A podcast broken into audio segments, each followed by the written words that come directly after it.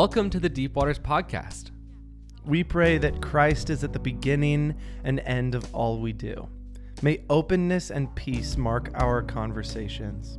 As we engage in conversations about the fresh move of God, may our hearts be drawn to unity. And in all things, may this shape us to look more like Jesus. Amen. Now snag some peppermint tea in your favorite mug and enjoy the Deep Waters Podcast. Bye.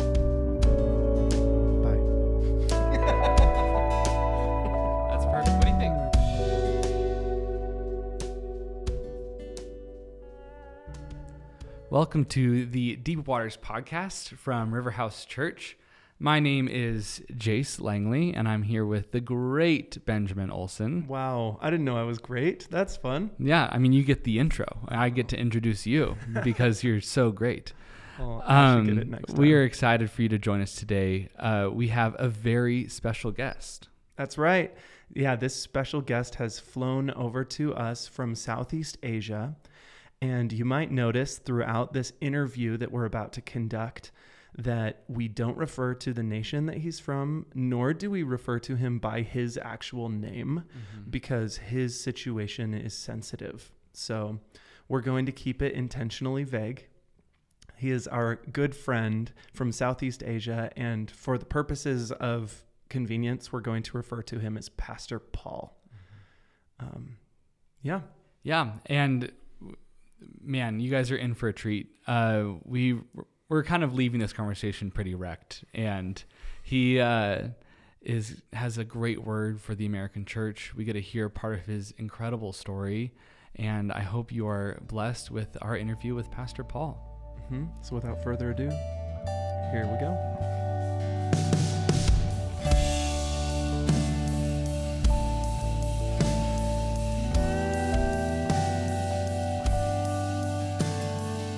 Very happy that you're here.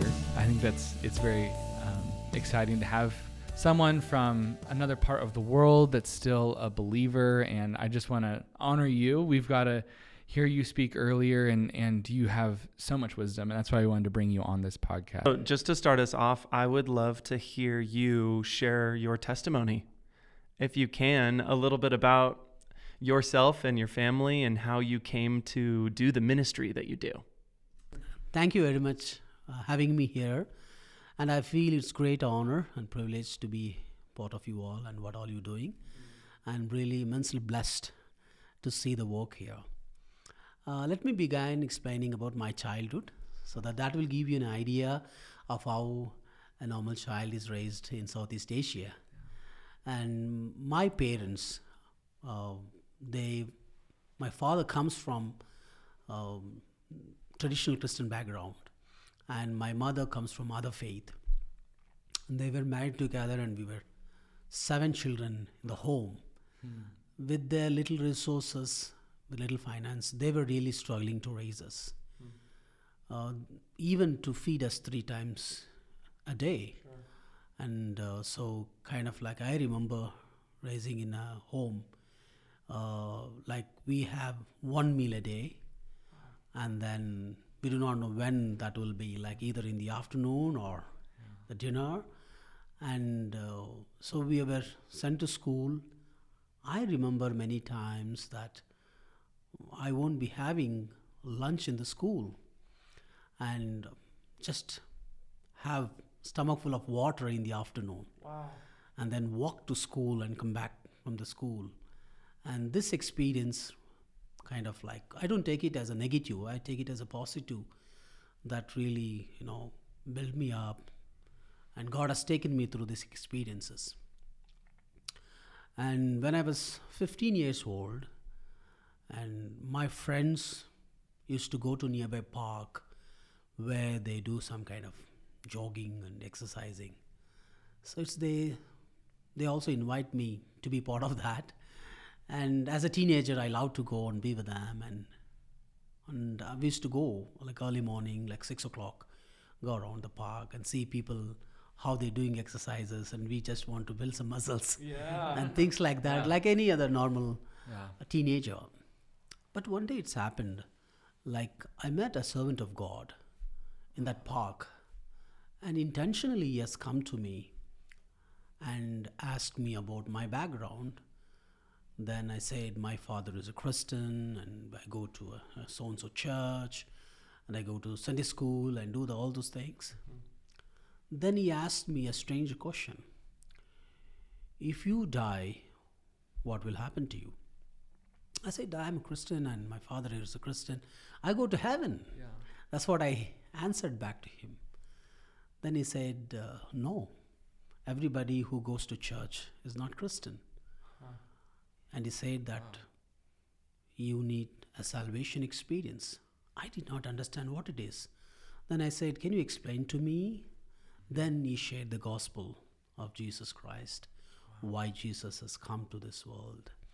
And there's a need that I should respond to, that salvation that Jesus is offering by faith and repent for my sins.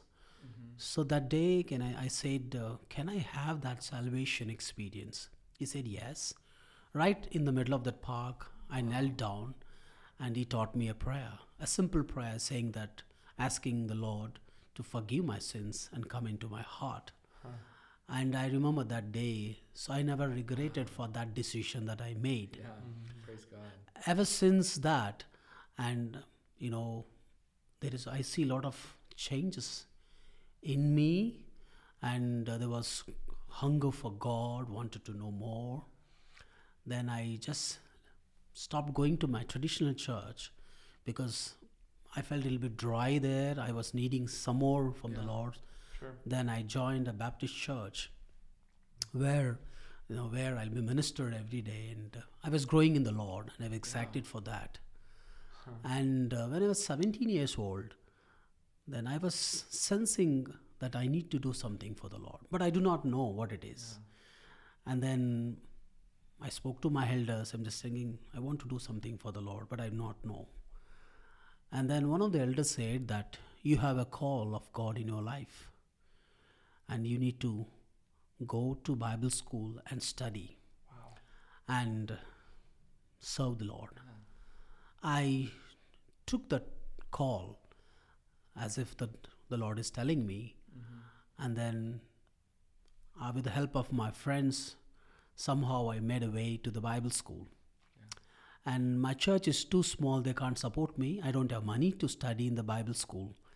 Then the Bible school, they said, who's going to pay? I said, I don't have anything. Wow. And my principal said that they're going to give me free ship. It means I don't need to pay anything. I can still study. Wow. Then I joined the Bible school and studied for 2 years. Wow. To receive my diploma in theology. And after that, I just want to upgrade myself and I want to do my BTH. And then the question of who's going to sponsor that. And I don't have anyone, so I was trying hard. Then I could not make it. Even though I had opportunities in various seminaries. But I do not know what to do, I was hanging on. Then my principal has called me back, saying that, will you work here? We're going to give you work. And you can stay. We'll give you food and you can study with us. You can work with us. Mm-hmm. Then I said, okay, I prayed because I have nothing to do. Then I just want to take up this call. Yeah. And then I joined the Bible school and they just put me in the library to take care of the books and, do the little stuff there. But I had a passion to pursue my education. Yeah. Then I joined an extension program with the local Bible school where I can an extension student stay outside and study, mm-hmm. still do the exams and so they gave me opportunity to do that. I joined the Bible school as an extension student and during the day I used to work, in the nights I used to study. Yeah. And along with that I also had a passion to go and share the gospel around our Bible school, and I saw many villages and there is no churches around, and I was sensing the people there need gospel. Yeah. Then I took a permission from the Bible school to take some of the student as the you know, kind of weekend ministry, we call it. Mm. And every weekend we used to go take students, preach the gospel in the villages, and trying to do a skit on the street, calling people, hey, we're going to do a street skit, come and join. And people used to come. Yeah. And then during that time, there is no television, you know, there is no much gadgets with the people. People have time to come. Yeah. So in the villages, people used to come. So we used to, you know, perform Prodigal Son to people. And after that, we will just share the gospel, saying that how the Father is waiting for all of us to come to Him. Mm. And many people came to the Lord through that demonstration, to that gospel. And after that, I completed my education. Then one of my mentor came up to me and said, you have a pastoral calling in your life. That's what I'm sensing. And you take the students and then share the gospel and come back. And who's going to follow them up? So then he also suggested to pioneer a church. Then I pioneered a church in that villages. And the one family responded and started coming to the church. And then, so nearly a year, only one family, the mother and two children used to come. And every Saturday I used to get nervous. Whether if that family doesn't come, what will happen to me? Then I decided, even nobody comes, I'm going to run a service. And but God was faithful. He was sending them. And slowly after that, because I was very young at the time, and people had a difficulty of trusting me, I assume. And then I saw that people are started coming in. Then the place that we were renting, a little place, was not sufficient. Then we have to move out. And then again, people started coming. Then we got to move out. And we were moving every time as people were coming in, because church is growing larger and larger and larger. Yeah. And so, yes, the Lord has blessed the church. And now we have over 500 plus members coming and worshiping now. And many people gone out of the church and pioneered many, many churches. And today, like, we become a big network of 64 churches in and around Southeast Asia. That's incredible. Yeah. That's so Is it good. Okay? You want me to continue something? Oh, yeah. No, thank you for sharing that. That initial church you founded in that village is the same one you pastor today? Yes. Oh, wow. It's a same church. It's growing. The Lord was blessing and adding souls to the church. And this church is able to pioneer other churches too. Wow. Yes. I think there's a lot of churches here in the States that don't have that ability to multiply like you have. And from just hearing about you and the way you mentor other pastors, how did that come to be? Like, how did that, I guess, calling come to your life as a pastor to make more pastors? Because I think that's such a beautiful gift. Yes. It's kind of like, it is like both, like an individual having a call from God to serve Him. And the church need to recognize and encourage them to do so.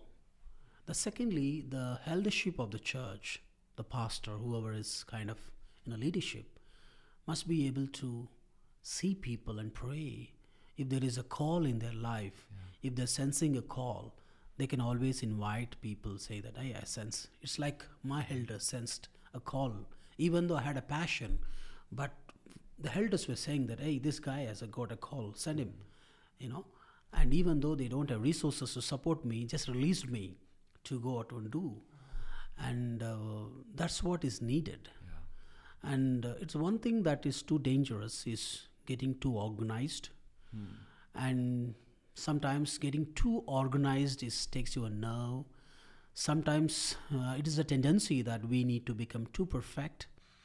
And in that process, we can lose out what the Holy Spirit wanted to do in the church. It is like allowing individual to recognize the God's presence in their lives and then see that what God wants them to do. Mm-hmm. And if such individuals comes to leadership and say, hey, I sense this, the call of God in my life, then if the leadership of the church can give a necessary training or send them out for a necessary training and release them and encourage them, maybe initially they can also support them in whatever way that is possible. And that's how I think, not just here in America, anywhere else, churches has got potential to grow because it's a Lord's churches. Jesus never said that I'll build mansions, I'll build this and that. He just said, I will build my church. And church need to recognize that, allowing Jesus to build his church. And then, that's the thing that I see. Oh, that's so good. Both Benji and I grew up in churches that didn't have an expression of the Holy Spirit. Very, I think, more legalistic, focused on the do's and don'ts of Christianity, focused more on sin. And not to say that churches with the Holy Spirit aren't focused on those things as well, but it seems like you've had a lot. It feels like you're really in tune with the Holy Spirit. How did that come up, and what was your first encounter with the Holy Spirit like? I come from a Baptist background, and even after starting a church, I was trying to become more organized, trying to run church in more organized, you can call it as a systematic church or whatever it is. Mm-hmm. And so it was going nice. God is blessing whatever we're doing.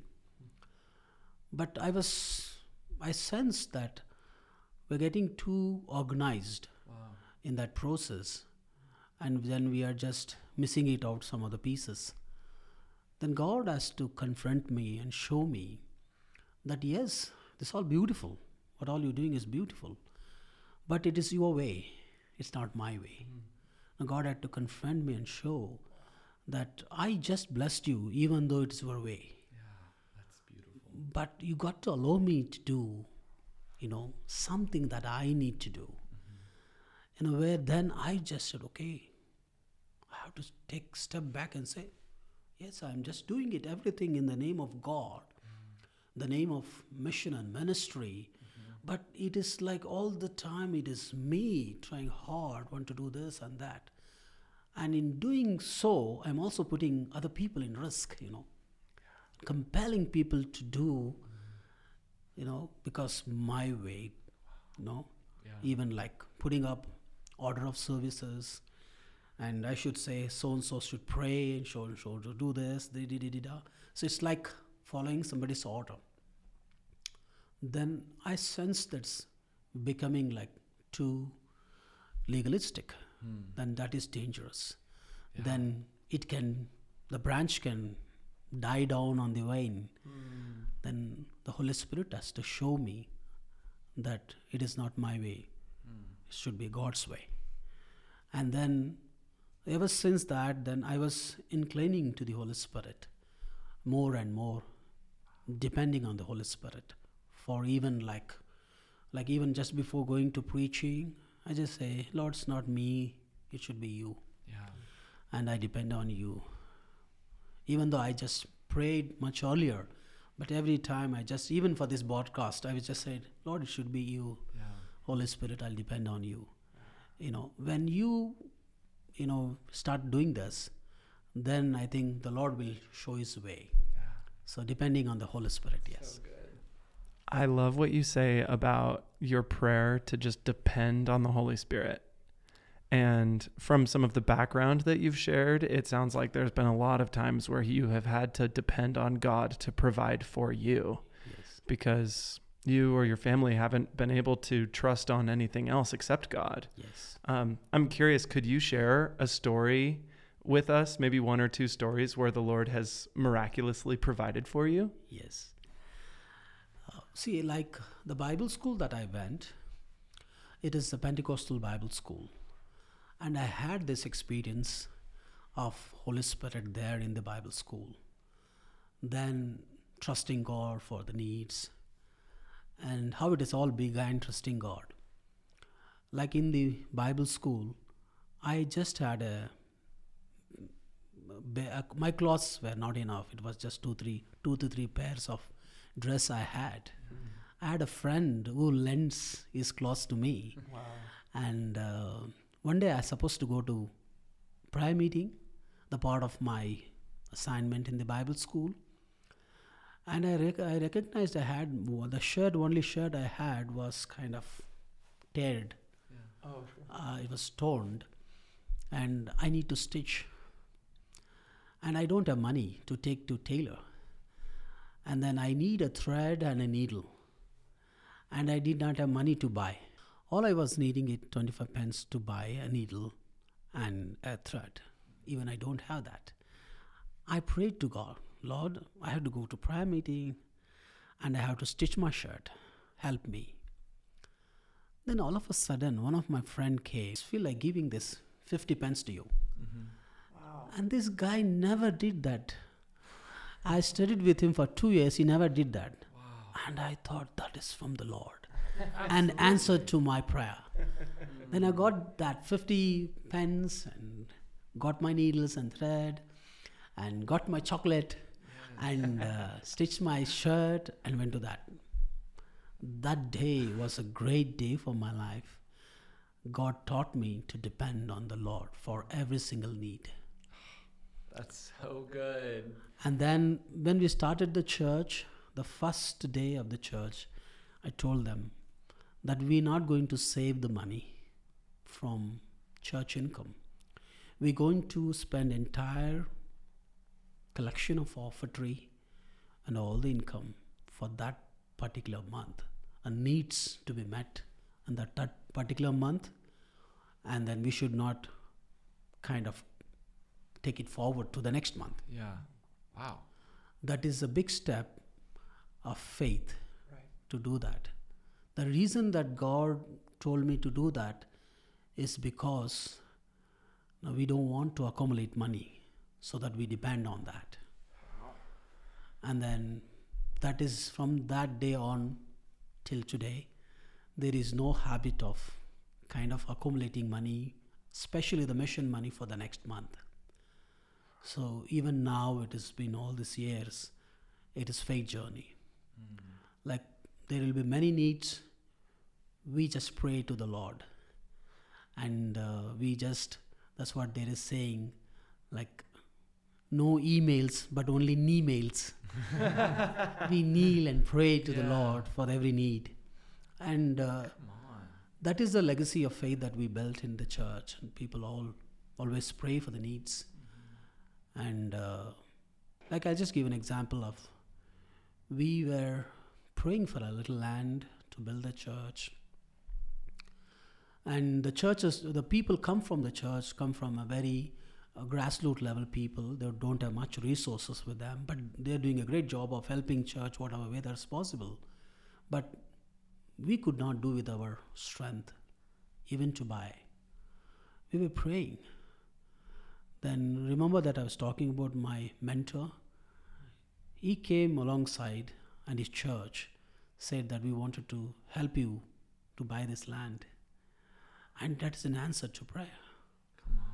And then, a very interesting thing is that just before that could happen, we were praying for the land.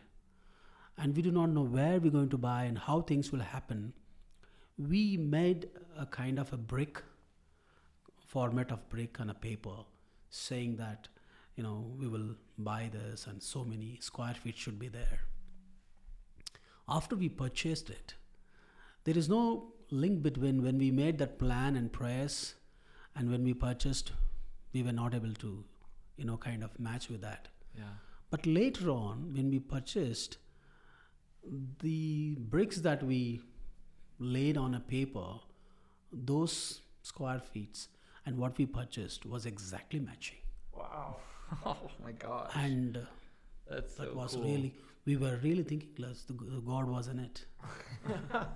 Absolutely. And then when we wanted to start building the church, we don't have money.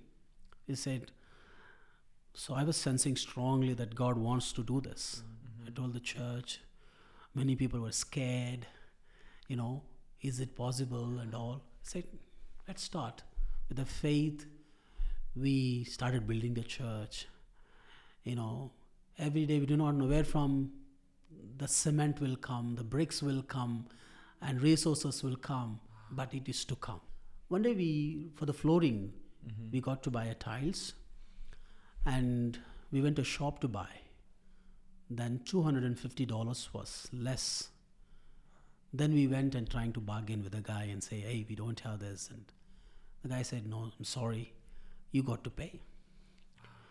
Then just I told him, please send all the things that we purchased. And when you delivered the tiles to us, we're going to pay you $250 back. Yeah. And then I told them to send it, came back to church, and then I came that constructive building, and then all of a sudden I was realizing where from this money will come. The natural man in me is speaking, saying that, hey, what a foolish you are. Where from this money will come? Yeah. But again, there is, you have that feeling like, no, the God is going to supply. Mm-hmm. And then I just took a moment to pray, Lord, supply this need. In another, say, an half an hour's time, I got to pay. I don't have much time. Then I prayed, and then I was just walking out of the church. I saw an elderly man coming with an envelope and said, Pastor, my son wanted to give this to you. He's not even the member of a church. He wants to help. I do not know how much it is. Yeah. I just prayed and opened. It was $250. Wow. Exactly. Wow. And oh my gosh. And this is how then our trust on the Lord is increasing day by day as He supplies. And that is a Christian excitement that we are having. That is also fueling us to do more for the Lord as He supplies the needs. Wow. Let us all depend on God for our needs. Yes. Beautiful. Yes. Oh, man. So what I love about that story, I don't know. It's like, honestly, in Boise, Idaho, in our American church, there's less moments where we have to trust on God in reality. And I feel like we miss out on seeing Him provide. And I'm just sitting here rattling my brain, like, how can I trust Him more with things? And I'm like, what are those things? Because it's very fortunate to be in the place that we are and have money come in. I don't know. Are you kind of getting what I'm saying? Yeah, I think I'll just say there's a lot that your experience of Christianity can teach us. Because in at least affluent parts of the American church, we don't really practice dependency on the Lord in that way. When it comes to our actual finances, it can be so easy for us to depend on our savings accounts and our retirement funds and ourselves. So I love hearing your stories. I'm wondering if you have any other encouragement like that for the American church, where you see there are things that you learn from God that we need to learn from you. Yes. See, I believe whichever part of the world we are, we all have boundaries and limitations. Wow. Depends on whatever amount of finance we have. The problem is we're thinking within the box. And we got to see outside of the box. I was sharing my experiences, all things, this is all done and achieved. It is beyond our ability and capability. Mm-hmm. And every individual, they all have this kind of the box kept. I request everyone to see behind the box. Like someone said, you got to dream so big so that only God can provide. Mm-hmm.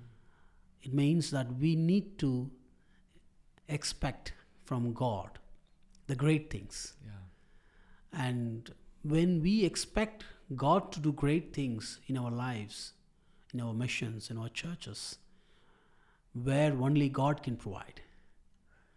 So our expectations is coming within only our box. Yeah. Let us think outside of the box what God can do. Not necessarily finance, we also have to see other needs. Yeah. We all have emotional needs. Mm-hmm. We all have soul needs.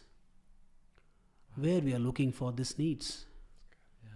It's only God can meet these needs, not just financial. Mm-hmm. Financial is only one part. Just because my financial needs are met doesn't mean that I'm great. I have other needs. No, we have many problems, domestic violence, hatredness, individualism. Yeah. It's all because we thought my financial needs are met, I'm great. Wow. What about my soul needs? Mm-hmm. There is no sense of satisfaction.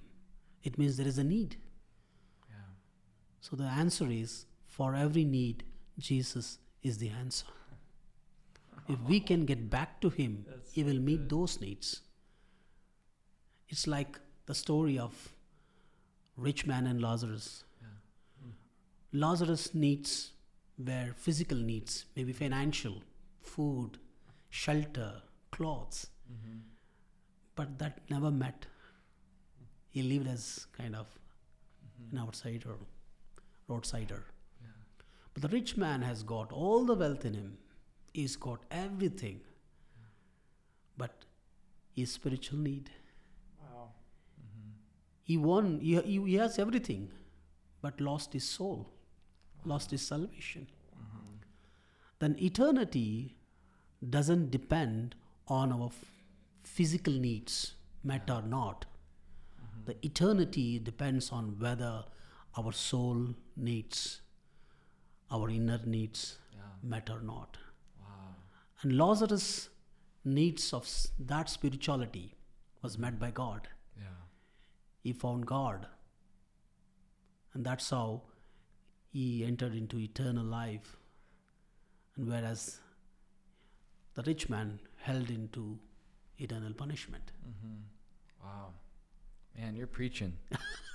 That's so good. You taught on that very well. That was a beautiful way to speak about that. That parable. Thank you very much. Yes. Oh my goodness. You are just a deep well of wisdom. Yes. Thank you for being with us today, Pastor Paul.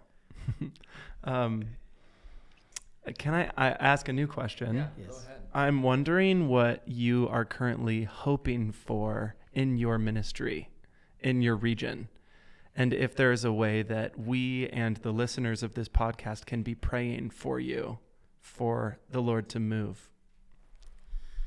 Yes, currently we were involved in the church ministry, and with the faith we want to multiply the churches in the region where there is no churches. Yeah.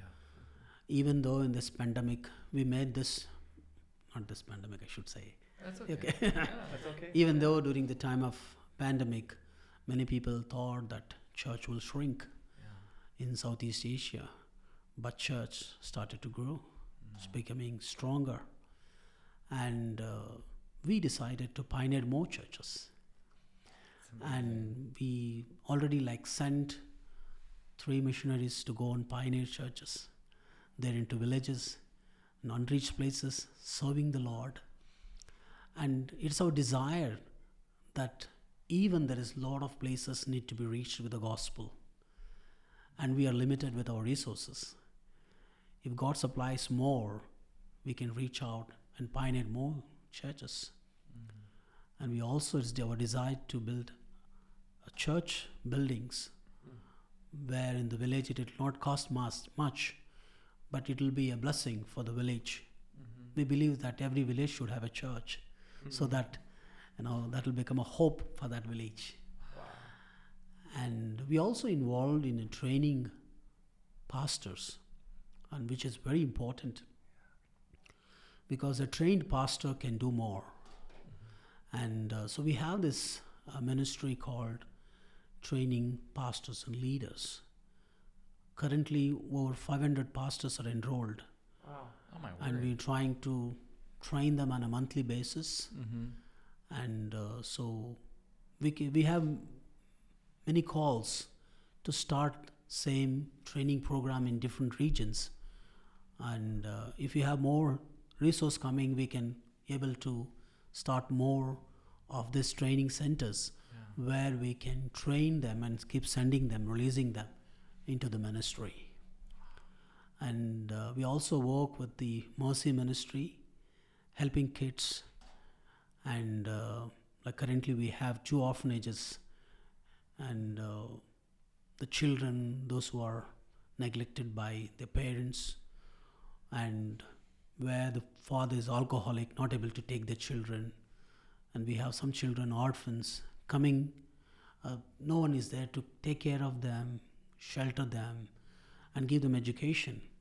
So God has helped us to be part of that. Mm-hmm. And we were able to bring these kids. Currently there are 70 kids there in these 2 orphanages studying.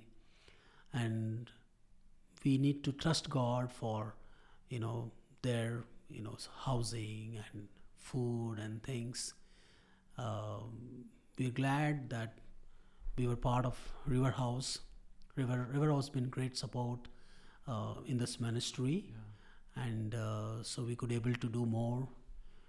Even during the times of this pandemic, we were able to support pastors because they did not have anything, and support their food and house rent and things like that.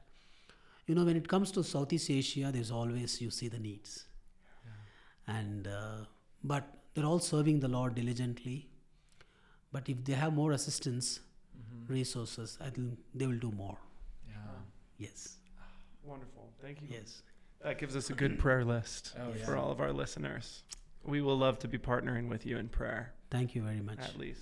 Yeah. I seriously am just overwhelmed with gratitude for you and your passion for the gospel and planting more churches and discipleship. To have a program with 500 pastors, it's really humbling that we're sitting here talking to you right now. I think I'm just very honored, and I just honor the work that you're doing. It's really, really powerful. Yes. It's so cool. Yeah. Oh, yeah. Here's a question.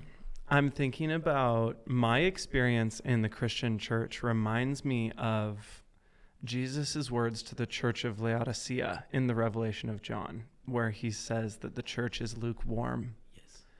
And I think so often there are people who attend churches in the United States but don't really have a hunger for God, don't really know what it means to depend on him. Like you say, with the rich man, it's like, our needs are met, and sometimes we're even attending church, but our spiritual needs aren't always met. And I think in that environment, evangelism can be difficult because the good news of the gospel seems to not penetrate into our hearts in the same way as it sounds like it might in Southeast Asia where you minister. Oh, wow. I'm just talking. I'm curious to hear if you have thoughts about how to do evangelism in a lukewarm context, and what evangelism looks like in your region. Yes. That's a lot. No, you mean how we do evangelism at home, or you wanted? Yeah. Yes. I mean, why don't you start there? That'd be good. Yes. Earlier, when it comes to missions and evangelism, we always have a target audience, say that, okay, this is my region where I go and do the evangelism and come. But things are changing. Mm-hmm. We may not be able to do that, but it's important. Gospel is simply giving Jesus to the person who doesn't have. So our target audience, instead of looking out, maybe you said, lukewarm, spirituality. And but you guys, when I'm talking to you, I see you have passion for the Lord. Mm-hmm. And people like you, I still believe there is many people, they really have a passion for the Lord, hunger for the Lord, and such people.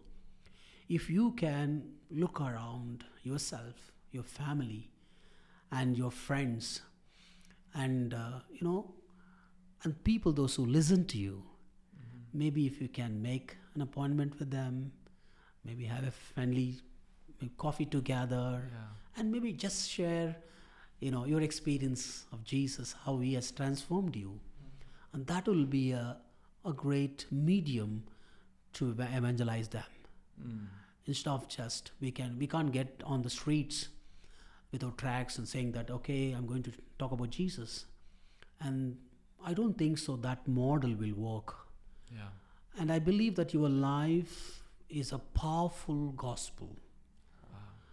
If you can live out for God and let people see, let your friends see, yeah. let your relatives, family see how you live. And then if they ask you the reason for that, then the door of gospel is open to you. And I think that's how it should work, person to person.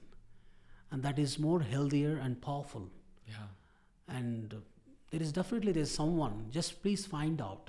Yeah. There is someone who will listen to you, who will love to listen to you. Yeah.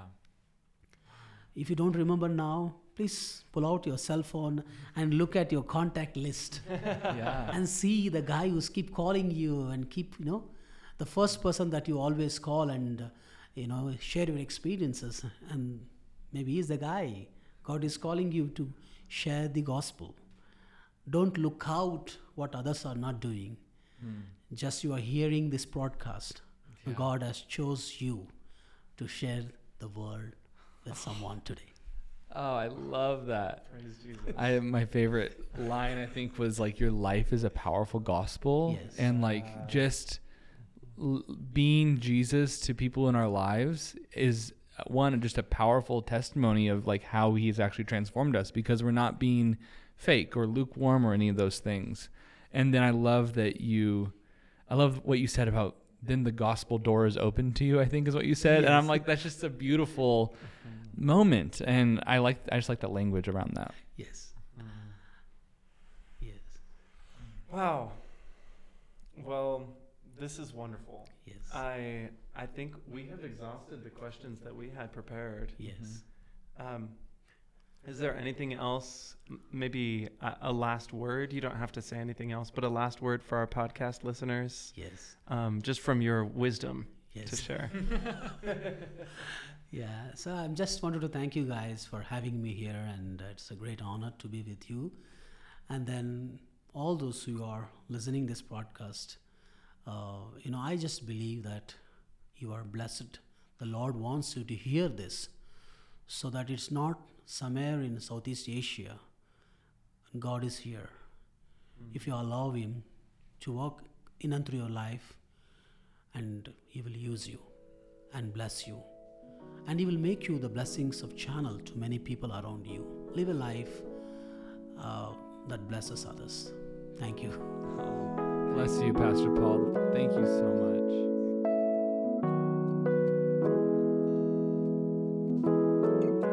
Wow, I'm so blessed right now. I feel like we're just sitting, I don't know.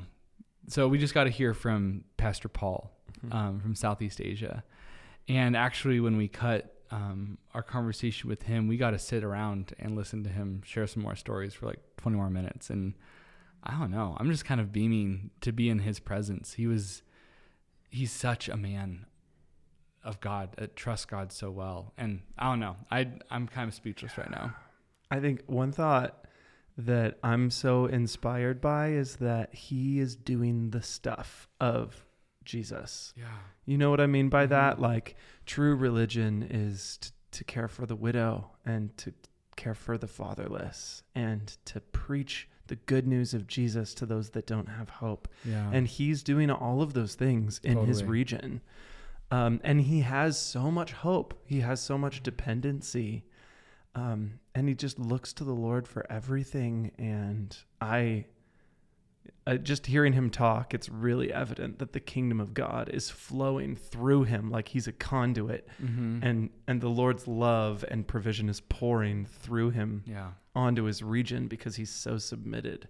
It's so good. I think something I want to take from this is just, well, it's something I just need to process, because I'm kind of feeling a little, I don't know, unsure of what to do here, because I've done foreign missions, and sometimes it just seems simpler over there. Not like just where you could just go share the gospel and it lands on listening ears, you know, and where I feel like I've gone out to like downtown Boise and done that, and it's just harder. And I'm sure he has all those hard stories too, and I probably just need to go out with hope. But yeah, I want to see the things that are happening in Southeast Asia happen here. And I know it's going to look different, but I think that's something I'm just going to have to take and process a little bit. That's good.